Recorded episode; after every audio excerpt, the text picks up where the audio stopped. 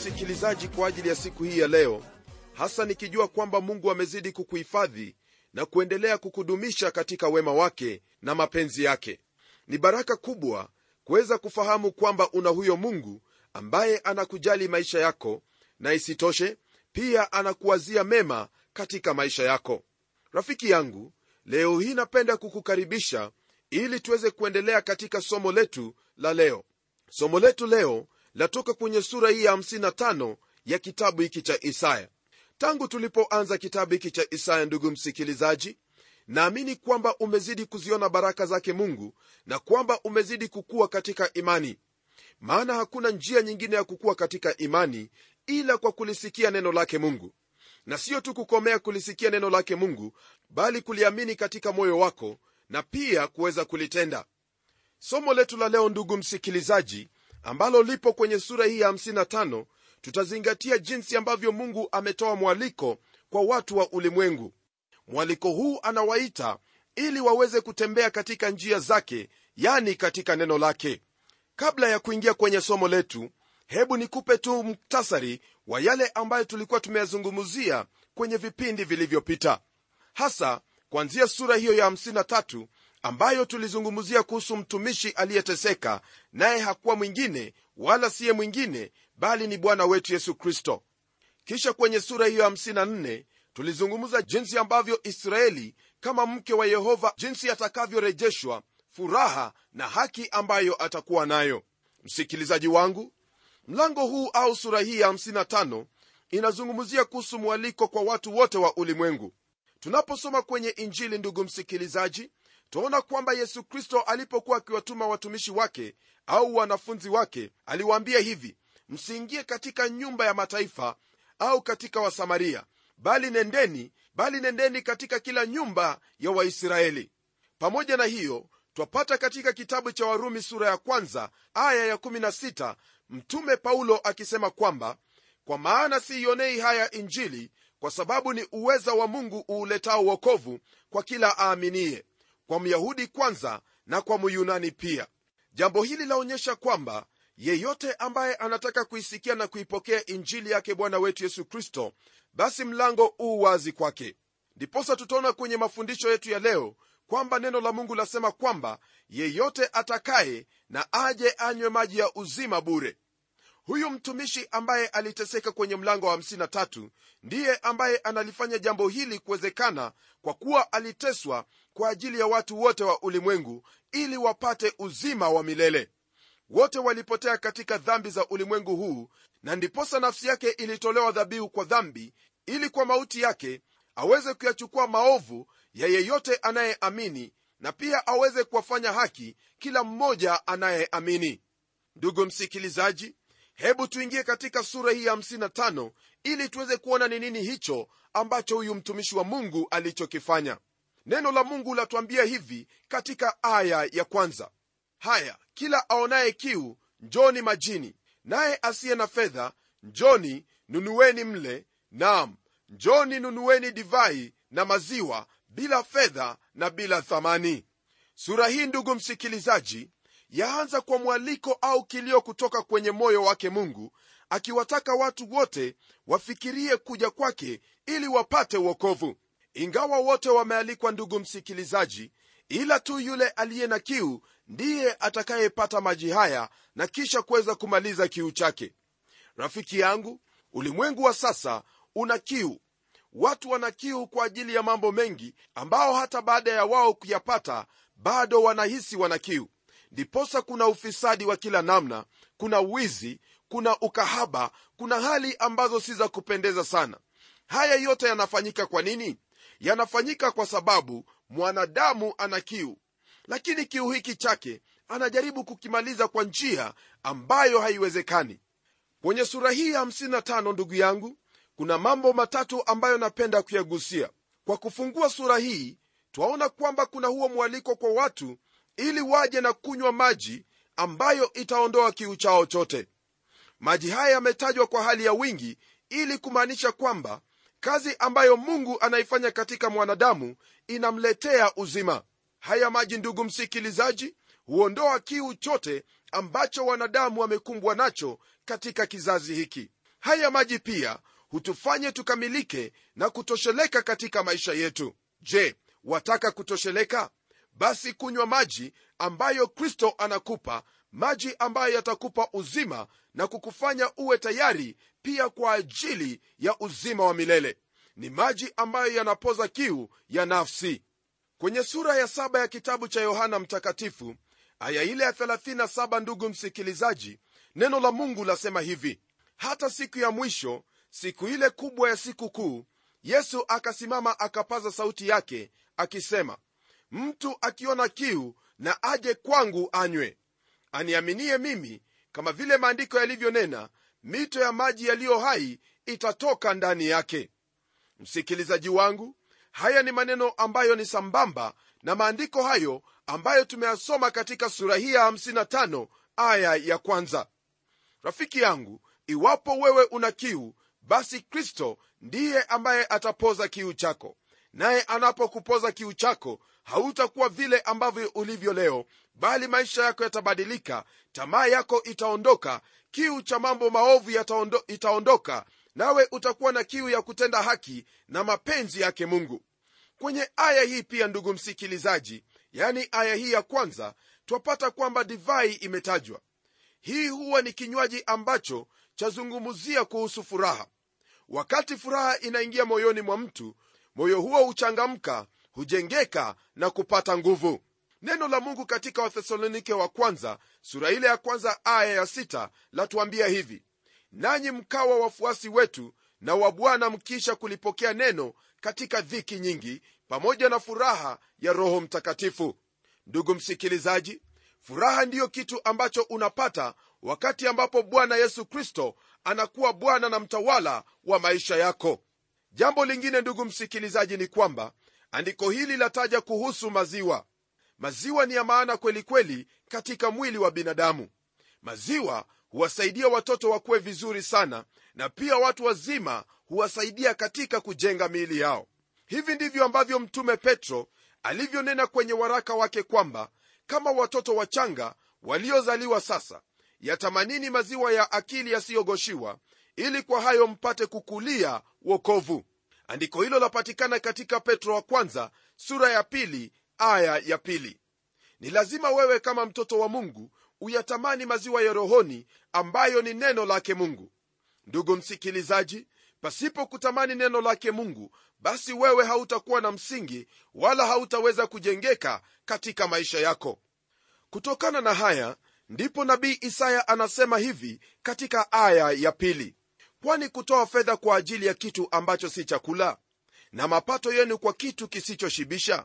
Nisikilizeni kwa bidii mle kilichochema na kujifurahisha nafsi zenu kwa unono. Kwa hili andiko ndugu msikilizaji kuna ushauri kwa njia ya maswali. Hili jambo msikilizaji ambalo mungu ananena mahali hapa ni kwamba wewe watumia vitu vingi sana kuweza kuyapata hayo ambayo hayawezi kukunufaisha wala hayawezi kukushibisha mambo ya anasa ya ulimwengu huu ni ya gharama kubwa. Unayalipia bei gali mno lakini mwishowe haupati chochote bali ni hasara. Wale ambao wamejihusisha na anasa kwa njia moja au nyingine wamejipata na hasara kubwa. Hasa wakati huu ndugu msikilizaji kama vile ilivyokuwa hapo awali yeyote anayejihusisha katika mambo ya anasa yeye hupata hasara kubwa. Watu wengi leo hii ndugu yangu wanalia kwa sababu ya anasa walizojihusisha. Wamejiuliza maswali kwa nini iwe mimi? Naam hilo swali ambalo unajiuliza ndugu msikilizaji ni swali ambalo ungejiuliza hapo awali. Hili ambalo ninalolifanya kwa nini nilifanye? Kitu ambacho hakinishibishi kitu ambacho si chakula kwa nini nikilipie gharama? Msikilizaji wangu mambo ya hapa ulimwenguni hayawezi kukutosheleza wala kukushibisha kwa vyovyote vile. Ndiposa bwana wetu yesu kristo alisema kwamba je itamfaidi nini mtu aupate ulimwengu wote na mwishowe aipoteze nafsi yake? Lakini namshukuru mungu ndugu yangu kwamba ijapokuwa labda uu katika hali ngumu wakati huu huenda labda umeambukizwa virusi vya ukimwi au pengine umepata hasara kubwa katika biashara yako kwa sababu ya kujihusisha na anasa. Fahamu kwamba bado una tumaini. Kuna tumaini kwa yeyote aliye hai. Iwapo wewe u hai usikate tamaa maana mungu wangu yeye yu hai na yeye ndiye ambaye yuwaweza kukupa tumaini.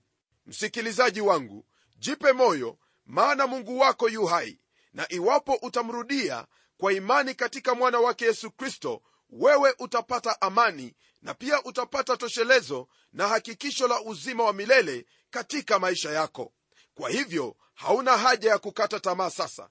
Ni mapema sana kwako kufanya hivyo. Maana tumaini lako li hai nalo li katika kristo mwana wa mungu. Kisha tunapogeukia aya ya tatu ndugu msikilizaji neno la mungu lasema hivi tegeni masikio yenu na kunijia. Sikieni na nafsi zenu zitaishi. Nami nitafanya nanyi agano la milele nam rehema za daudi zilizo imara.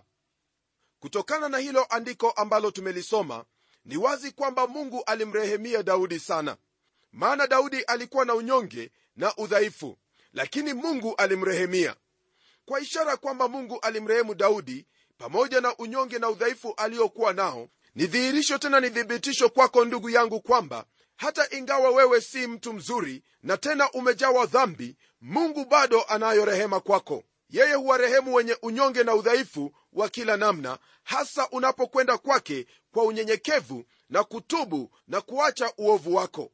Msikilizaji neno la mungu lasema kwamba tegeni masikio yenu na kunijia. Sikieni na nafsi zenu zitaishi. Kwa kusema sikieni haina maana tu ya kutega sikio lako na kusikia bali ina maana ya kuweza kusikia na kutii. Unaposikia neno lake bwana kile anachokizungumuza unapokitii basi wewe utarehemiwa na pia nafsi yako itaishi. Rehema na neema hizi ambazo mungu ananena hapa haziwezi zikakujilia kwa ajili ya matendo yako au kwa ajili ya kile ambacho wakifanya bali rehema na neema hizi zake mungu zapatikana kwa njia hiyo moja tu nayo ni katika yesu kristo aliyekuja na neema nyingi na kweli. Ndugu msikilizaji rehema na neema ni nyingi kwako kwa yesu kristo peke yake. Neno la mungu laendelea kwa kutwambia yafuatayo katika aya ya nne na ya tano. Angalieni nimemweka kuwa shahidi kwa kabila za watu kuwa kiongozi na jemedari kwa kabila za watu. Tazama utaita taifa usilolijua na taifa lisilokujua wewe litakukimbilia kwa sababu ya bwana mungu wako na kwa ajili yake mtakatifu wa israeli maana amekutukuza. Kwa ufahamu wako ndugu msikilizaji napenda kuweza kukukumbusha kwamba tayari tulikuwa tumetajia kuhusu shahidi wake yehova ambaye pia ni mtumishi wake. Neno la mungu pia latuambia katika sehemu nyingine kwamba mungu hawezi kushirikiana utukufu wake na awaye yote kwa vyovyote vile andiko hili lanena kuhusu bwana yesu kristo peke yake ambaye alitoka mbinguni kwa ajili ya wote ambao wataisikia sauti yake na kuja kwake. Msikilizaji tena katika kile kitabu cha wafilipi sura ya pili aya ile ya tisa neno la mungu latuambia kwamba yesu kristo peke yake ndiye ambaye jina lake limeadhimishwa juu ya majina yote majina yaliyoko mbinguni yaliyoko ulimwenguni na hata chini ya ulimwengu ndugu msikilizaji huyo ndiye ambaye mungu amemtukuza na ni kwa yeye ndiyo mataifa yote yatakusanyika. Kwenye aya ya sita ndugu msikilizaji twaanza kipengele ambacho chanena habari za njia zake mungu. Neno la mungu lasema hivi mtafuteni bwana maadamu anapatikana mwiteni maadamu yu karibu. Njia za mungu jinsi unavyofahamu zinatofautiana sana na njia za wanadamu. Hapa tunaona kwamba chaguo ni lako wewe ndugu msikilizaji la kumtafuta mungu au kukataa kumtafuta mungu. Ndiposa kwenye kile kitabu cha yohana sura ya 6 aya ya 37 neno latwambia kwamba wote anipao baba watakuja kwangu wala yeyote ajaye kwangu sitamtupa nje kamwe. Ingawa baba ndiye huwavuta watu waje kwa mwana wake hii haina maana kwamba mwanadamu hana lolote lile ambalo laweza kumwezesha yeye kuweza kumsogelea huyo mungu wa milele. Msikilizaji ikiwa mwanadamu atakubali kuja kwake yesu kristo afikapo kwake atapokelewa na kutendewa yote ambaye yahitajika katika maisha yake. Kwa nini atatendewa hivyo? Atatendewa hivyo kwa sababu wote ambao wamempokea bwana yesu kristo wamefanyika kuwa wana katika ufalme wake mungu iwapo ndugu yangu wataka kuwa mwana katika ufalme wake mungu au una hilo tumaini la kuingia katika ufalme wake mungu rafiki yangu njia ni moja njia ni yesu kristo. Kwa hivyo ndugu msikilizaji tayari mungu amekwisha kuyafanya yote ambayo ilihitajika kufanywa ili wewe uweze kupata njia hiyo ya kwenda kwake mungu. Kwenye ile sura ya 53 jinsi tulivyoona yesu kristo alipokufa pale msalabani basi yeye aliwafanya wengi wawe haki maana yeye alichukua maovu yao na dhambi zao. Ndugu yangu hauna njia nyingine yoyote ile ambayo wewe waweza kuingia katika ufalme wake mungu au kupata kibali machoni pake mungu isipokuwa kwa njia hiyo moja tu. Neno la mungu laendelea kutuambia yafuatayo katika aya ya saba. Mtu mbaya na aache njia yake na mtu asiye haki aache mawazo yake na amrudie bwana naye atamrehemu na arejee kwa mungu wetu naye atamsamehe kabisa. Kwenye aya hiyo ya saba ndugu msikilizaji twaona njia yake mungu na mwanadamu zawekwa wazi mbele yako. Licha ya kwamba mungu ndiye aliyemtafuta mwanadamu ili amwokoe hii haina maana kwamba mtu au mwanadamu hana la kufanya. Wewe mwenzangu unalo la kufanya. Nalo ni hili kufanya uamuzi wa kuamini neno la mungu na kulitenda msikilizaji wangu tayari mungu amekwisha sema kwamba iwapo wewe utaacha njia zako mbaya na kumgeukia mungu basi yeye atakurehemu na atakusamehe kabisa. Hakuna yeyote ambaye anayeweza kukuahidi msamaha msamaha wa dhambi zako isipokuwa huyo ambaye alikuumba naye jina lake ni mungu jehova. Katika aya ya nane ndugu msikilizaji neno la mungu laendelea kwa kutwambia kwamba maana mawazo yangu si mawazo yenu wala njia zenu si njia zangu asema bwana. Kwa hakika ndugu yangu njia za mungu zimetofautiana sana na njia za mwanadamu. Injili ni njia ya mungu. Injili si njia ambayo mwanadamu amejitengenezea yeye mwenyewe. Hakuna mtu yeyote yule ambaye angeibuni njia ya injili. Mtu wa mungu mtume paulo anawaambia watu wa galatia kwamba kwa maana ndugu zangu injili hiyo niliyowahubiri naliwajulisha kwa njia siyo ya namna ya kibinadamu kwa kuwa si kuipokea kwa mwanadamu wala si kufundishwa na mwanadamu bali kwa ufunuo wa yesu kristo. Andiko hilo lapatikana katika wagalatia sura ya kwanza aya hiyo ya 11 na 12 hiyo ni kusema kwamba injili ilitoka kwake mungu. Ndugu msikilizaji njia zako haziwezi zikafananishwa na za mungu hata kidogo wala mawazo yako hayawezi kufananishwa na mawazo ya mungu hata kidogo. Kwa nini iwe hivyo sababu ni kwamba njia ambayo wewe utaichagua utaichagua kwa kiburi chako. Lakini mungu kumbuka kwamba anachukia wote wenye kiburi na wenye majivuno naye huwakatalia mbali kabisa. Lakini kwa unyenyekevu ndugu msikilizaji unapopokea njia yake mungu basi mungu anakupenda. Ndiposa alimtuma mwana wake kwa wakati wake akazaliwa kwa huyo mwanamke ili kwamba aweze kutuokoa sisi. Msikilizaji unapofuata njia yako utaangukia patupu. Lakini unapofuata njia yake mwenyezi mungu ambayo ni yesu kristo basi wewe hautaangukia patupu wala hautaaibika bali tumaini lako litakuwa pamoja nawe wala halitapotea. Kwenye aya ya tisa, neno la mungu latuelezea zaidi kuhusu njia zake mungu. Nalo lasema hivi kwa maana kama vile mbingu zilivyo juu sana kuliko nchi kadhalika njia zangu zi juu sana kuliko njia zenu na mawazo yangu kuliko mawazo yenu. Injili ndugu msikilizaji haingekuja kwa njia nyingine isipokuwa ni kwa njia ya ufunuo kwa kuwa mwanadamu hawezi kuyapanga mambo ya ukombozi. Ni vyema ndugu msikilizaji uweze kuchukua njia yake mungu maana njia ya mungu ni njia yenye uhakikisho tena ni njia ambayo hauwezi ukapotea. Amini neno lake mungu nawe utakuwa katika njia yake mungu ndugu msikilizaji tunapogeukia aya ya 1 hadi 11 twapata kipengele hiki ambacho kinahusu uwezo wa neno lake mungu. Nalo hili neno latuambia hivi maana kama vile mvua ishukavyo na theluji kutoka mbinguni wala hairudi huko bali huinywesha ardhi na kuizalisha na kuichipuza ikampa mtu apandaye mbegu na mtu alaye chakula. Ndivyo litakavyokuwa neno langu litokalo katika kinywa changu halitanirudia bure bali litatimiza mapenzi yangu nalo litafanikiwa katika mambo yale niliyolituma. Hapa tunaona kwamba neno la mungu limepewa mahali pa muhimu sana katika mipango yake mungu. Pale tu ambapo injili inaweza kupatikana ni katika neno hili la mungu. Wokovu ndugu msikilizaji ni neno la mungu ambalo linafananishwa na mvua ambayo hushuka kutoka mbinguni. Hebu tazama ndugu yangu injili haikwambii ufanye chochote wala injili siyo mawazo ya mtu. Siyo kitu ambacho mtu amekifikiria au kubuni wala siyo katika bidii za mwanadamu ambazo humfikisha kwa mungu bali ni neema ya mungu tu ambayo inayoweza kumwokoa mwanadamu bila ya malipo yoyote. Kisha kwenye aya ya 12 na 13 ambayo pia yamalizia sura hii ya 55 neno la mungu lasema hivi maana mtatoka kwa furaha mtaongozwa kwa amani mbele yenu milima na vilima vitatoa nyimbo na miti yote kondeni itapiga makofi. Badala ya michongoma utamea msunobari na badala ya mibingili mhadesi. Jambo hili litakuwa la kumpatia bwana jina litakuwa ishara ya milele isiyokatiliwa mbali.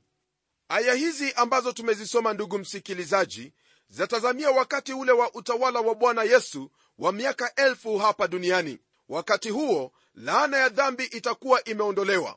Laana ya dhambi ndugu yangu ndiyo ambayo iliileta miba na kwekwe hapa duniani. Ninaposema miiba sina maana ya miiba hiyo ya asili bali nina maana ya uovu wote ambao watu wanatenda na kutendeana sasa. Hali ngumu ya maisha maradhi hofu ya mauti na hilo ambalo halijulikani. Mambo hayo yote ndugu msikilizaji ni miiba katika jamii ya mwanadamu. Kwa hivyo ni vyema wewe uweze kufahamu kwamba wakati kristo alikufa hakufa tu ili awaokoe wanadamu katika kule kufa kwake bali alikufa pia ili aweze kuukomboa ulimwengu wote kutokana na laana ya dhambi ambayo ilihusisha ulimwengu wote kwa jumla. Kwenye kitabu cha warumi ndugu msikilizaji sura ya 8 aya ya 22 neno la mungu latuambia hivi. Kwa maana twajua ya kuwa viumbe vyote pia vinaugua pamoja navyo vina utungu pamoja hata sasa. Wala si hivyo tu ila na sisi wenyewe tulio na malimbuko ya roho sisi pia tunaugua katika nafsi zetu tukitazamia kufanywa wana yani ukombozi wa mwili wetu. Ndugu msikilizaji ukombozi ambao kristo alitupa ni ukombozi wa miili yetu na ya nafsi yetu na pia ulimwengu wote utakombolewa kutokana na laana hiyo ambayo iliukumba ulimwengu mara tu adamu alipotenda dhambi. Ndugu msikilizaji kwa hakika ni tumaini lililo jema la kumtazamia bwana yesu kristo. Je wataka kukombolewa kutokana na laana ya dhambi? Basi lililopo ni hili. Mwamini yesu kristo nawe utakombolewa na utafanyika kuwa mwana wa mungu na utakuwa mshirika katika hili tumaini ambalo lipo katika kristo yesu. Hebu tuombe pamoja. Baba mungu katika jina la mwana wako yesu kristo asante kwa ajili ya mwaliko huu mkuu ambao bwana wewe mwenyewe umeutoa kwa ajili ya ulimwengu wote. Naomba kwa ajili ya ndugu yangu msikilizaji kwamba bwana atapata kuyanywa haya maji kwa kuwa vitu vya ulimwengu ijapokuwa watu waweza kujilisha kwavyo kwa muda haviwezi kuwatosheleza bali huwapatia utungu wa maisha na pia huwapatia hasara kubwa. Asante bwana maana kwa uwezo wa neno lako na kwa nguvu za roho mtakatifu utamsaidia ndugu yangu msikilizaji apate kuyanywa haya maji na kuweza kuliamini neno lako ambalo limeinuliwa na kutukuzwa milele. Naomba haya katika jina la yesu kristo ambaye ni bwana na mwokozi wetu. Amen. Ndugu msikilizaji maji yapo unywe maji ambayo kristo ameyatoa. Maji hayo yatakuondolea kiu na hata kuweza kukupa uzima wa milele na faraja katika maisha haya. Hadi kipindi kijacho mimi ni mchungaji wako jofre wanjala munialo na neno litaendelea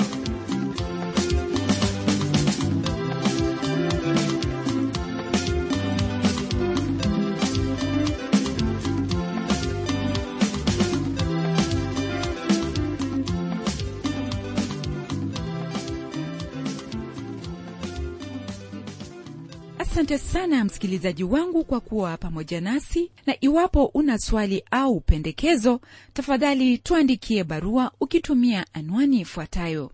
Andika kwa mtayarishi kipindi cha neno transworld radio. Sanduku la posta ni 21514 nairobi kenya. Pia waweza kutumia anwani yangu ya email ambayo ni pomodo twr